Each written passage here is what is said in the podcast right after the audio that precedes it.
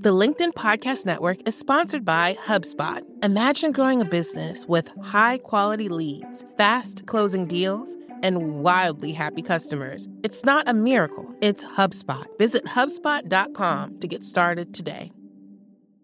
LinkedIn News.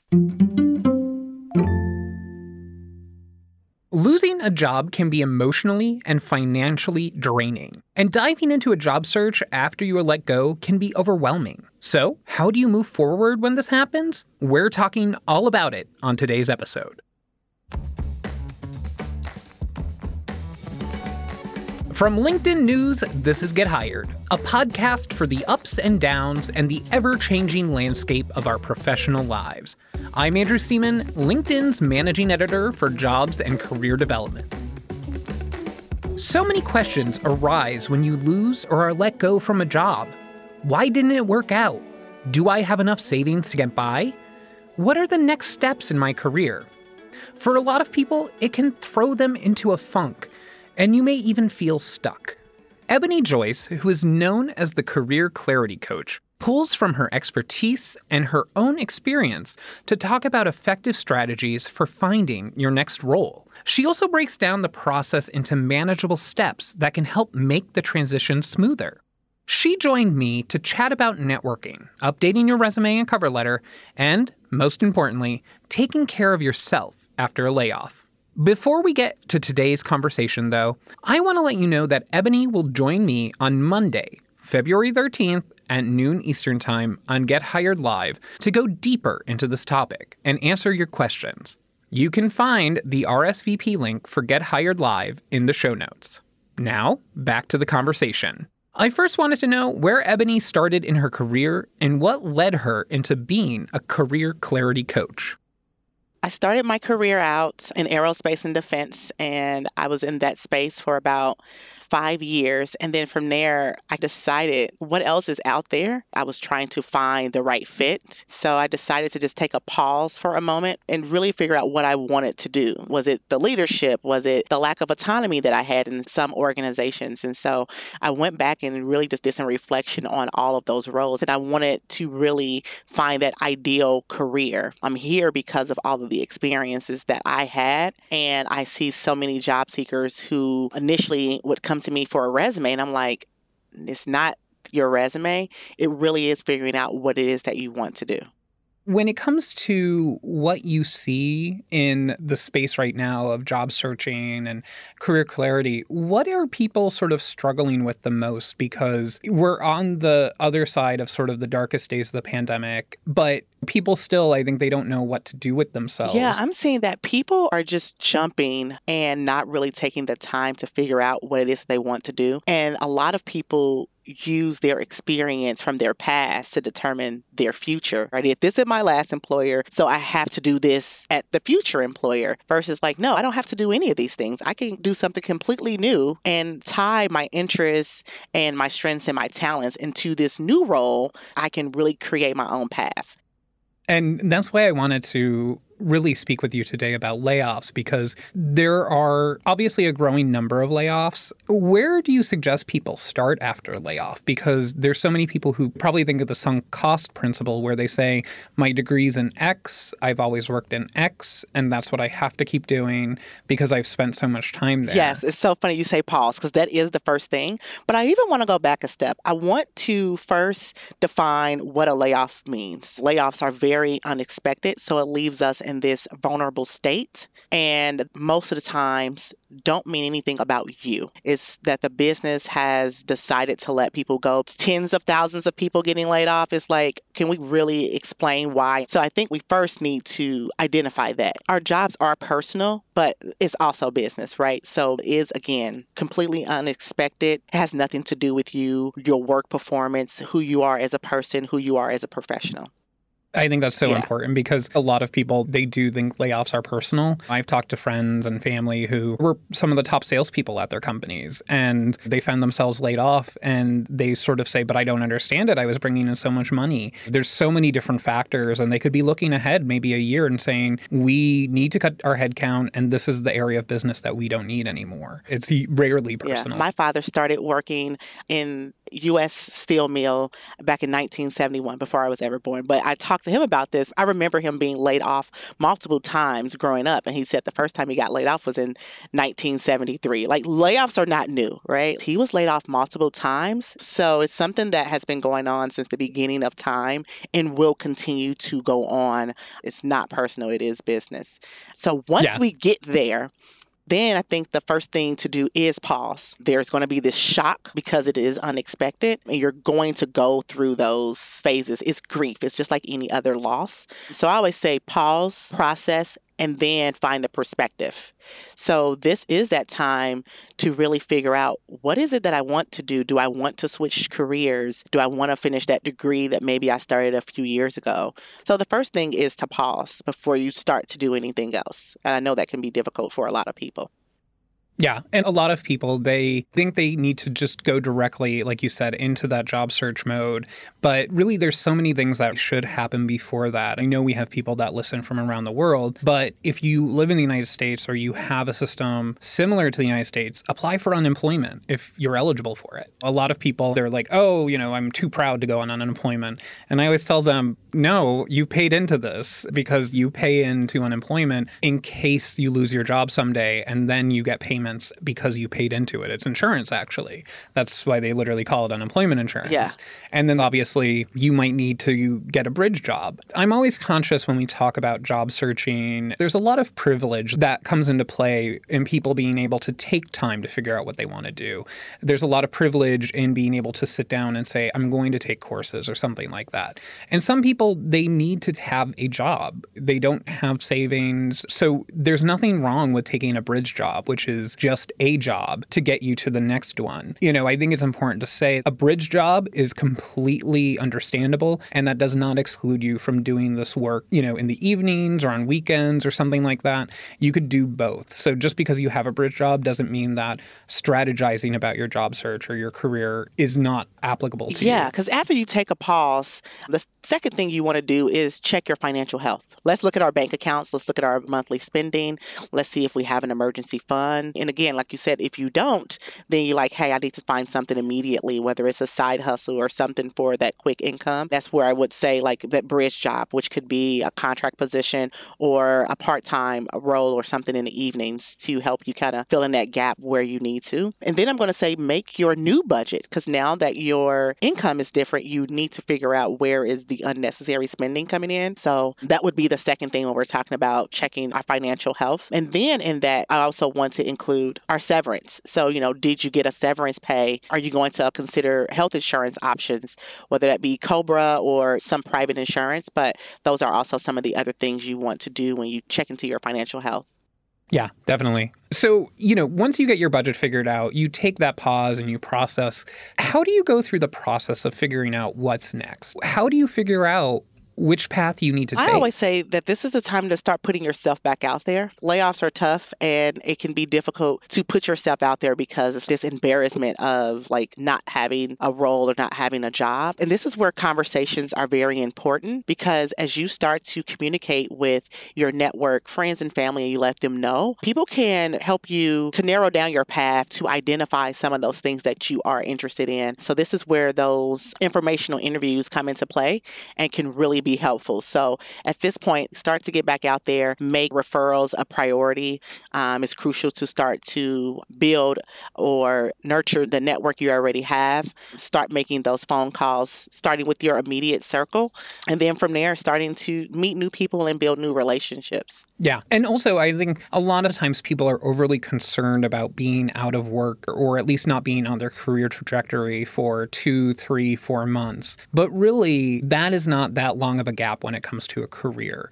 So if you need to take that time to do the informational interviews, to really talk to people in your industry, to figure out what you want to do, it's okay to take that time, right? Oh, yeah, absolutely. I think that when people don't take the time on the front end, they end up taking the time on the back end and it costs them so much more in the long run in their careers. And then you end up somewhere that you're very unhappy because you were so in a rush to jump and not really take yourself into consideration. You know, what is it that I need? What is it that my family need? What are my priorities? What are my values? You never know what's going to happen when you start to put yourself out there and just kind of being open to some of those things. What's your advice for actually getting clear on what you want to do? Yeah, I'm always like the first step is to identify identify your skill sets, identify your gaps, identify your values. There's so much you have to identify. Like, what do you like? If a position requires you to do presentations 90% of the time, and you're like, I do not like public speaking, that's probably not the position for you again, identify areas and interests that you work best in. And then once you identify, you can start to investigate because every industry is different. Right now, like a lot of people want to go into tech. Well, if you look at a role inside tech, you can look at that same role in like a nonprofit or you can look at it in a different industry and it's completely different. So this is where investigating is very important and having conversations with people who are in those roles and who do those things that you're very interested in.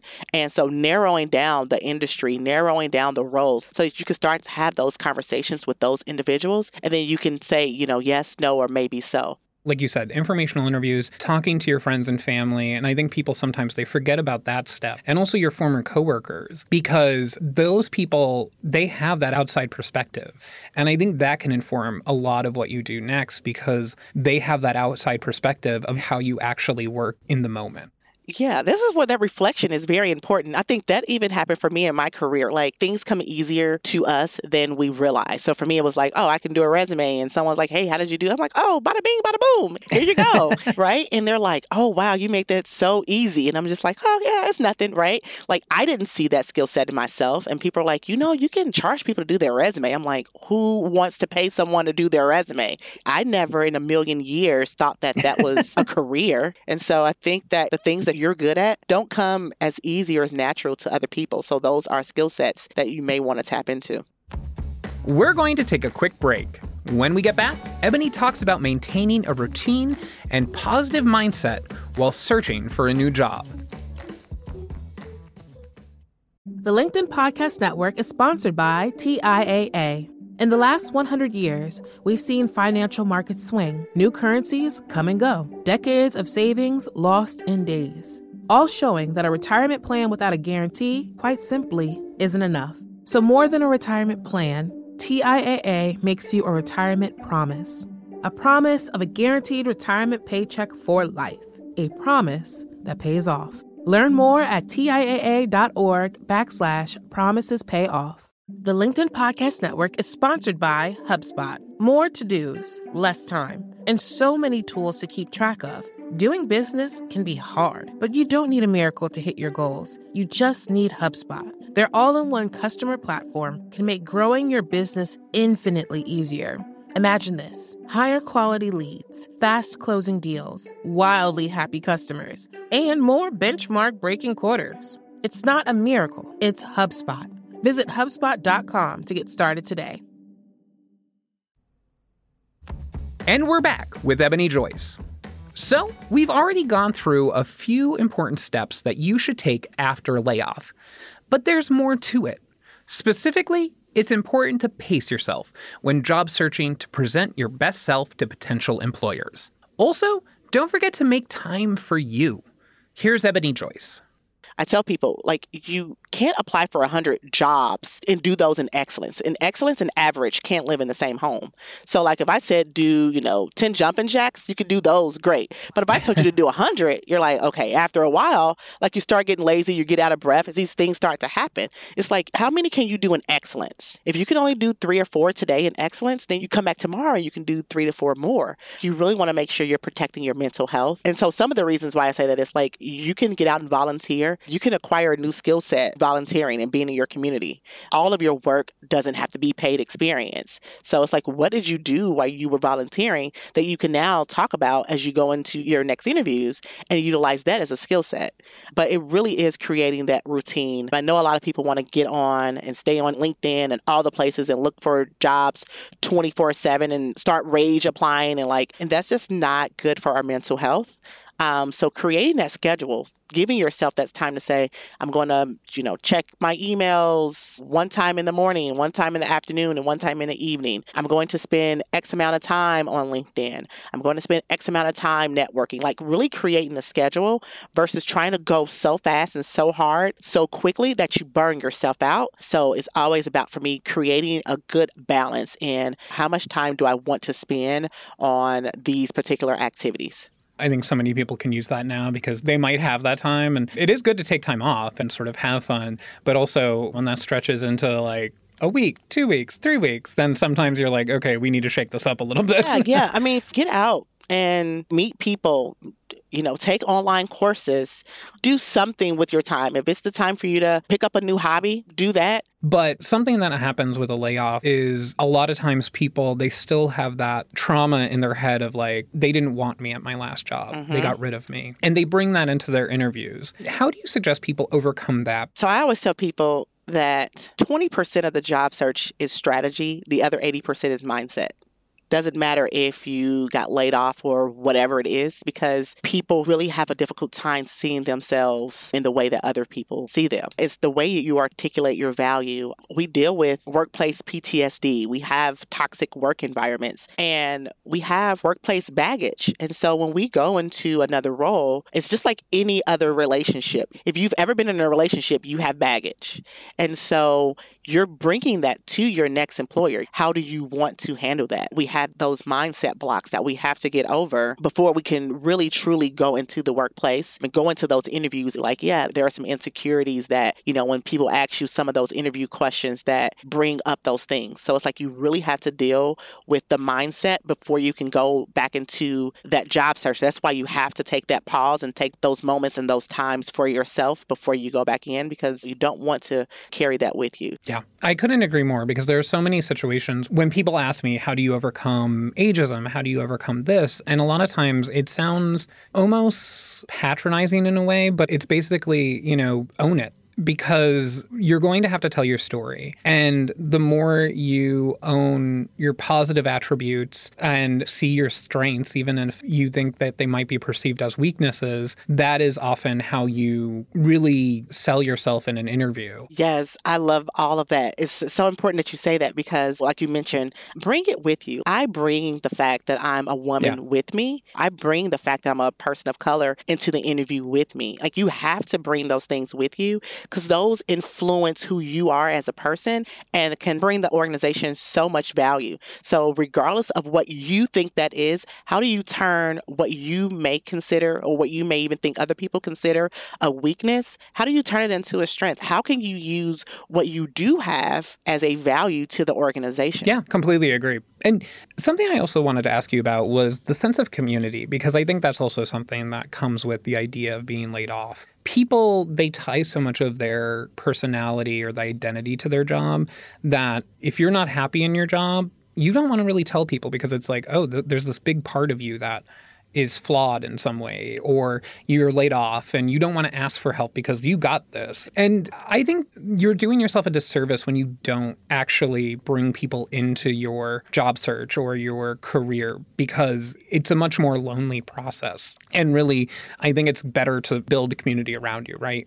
Yeah, I think that we believe that our careers are supposed to be done in silos. So I really hope that as a society, we are starting to realize that it does take a community it takes a village, like we say with kids, right? It takes the same thing throughout your career. So no one has done their career alone. I know that we may like to think that we have, but that's just not something that we should do. Start to utilize your community a little more. And sometimes when people ask me after they're laid off what my suggestion is to them, I always tell them reach out to your colleagues who were also laid off because you have a built in sort of support system there where all of you need a little bit of help right now. Maybe someone gets a job at a new company, but they also have four other positions that need to be filled. I agree with that completely. I tell people, like, you can't apply for 100 jobs and do those in excellence. In excellence and average can't live in the same home. So, like, if I said do, you know, 10 jumping jacks, you could do those, great. But if I told you to do 100, you're like, okay, after a while, like, you start getting lazy, you get out of breath, these things start to happen. It's like, how many can you do in excellence? If you can only do three or four today in excellence, then you come back tomorrow and you can do three to four more. Well, thank you so much, Ebony. Thank you so much. Always happy to be here. That was Ebony Joyce, known as the Career Clarity Coach. Remember, it's up to you to put our advice into practice. Still, you always have a community backing you up and cheering you on. Connect with me and the Get Hired community on LinkedIn to continue this conversation.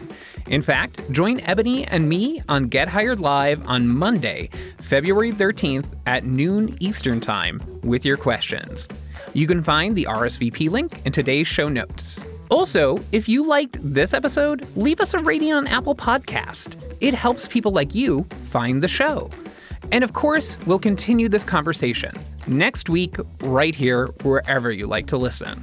Also, if you liked this episode, leave us a rating on Apple Podcast. It helps people like you find the show.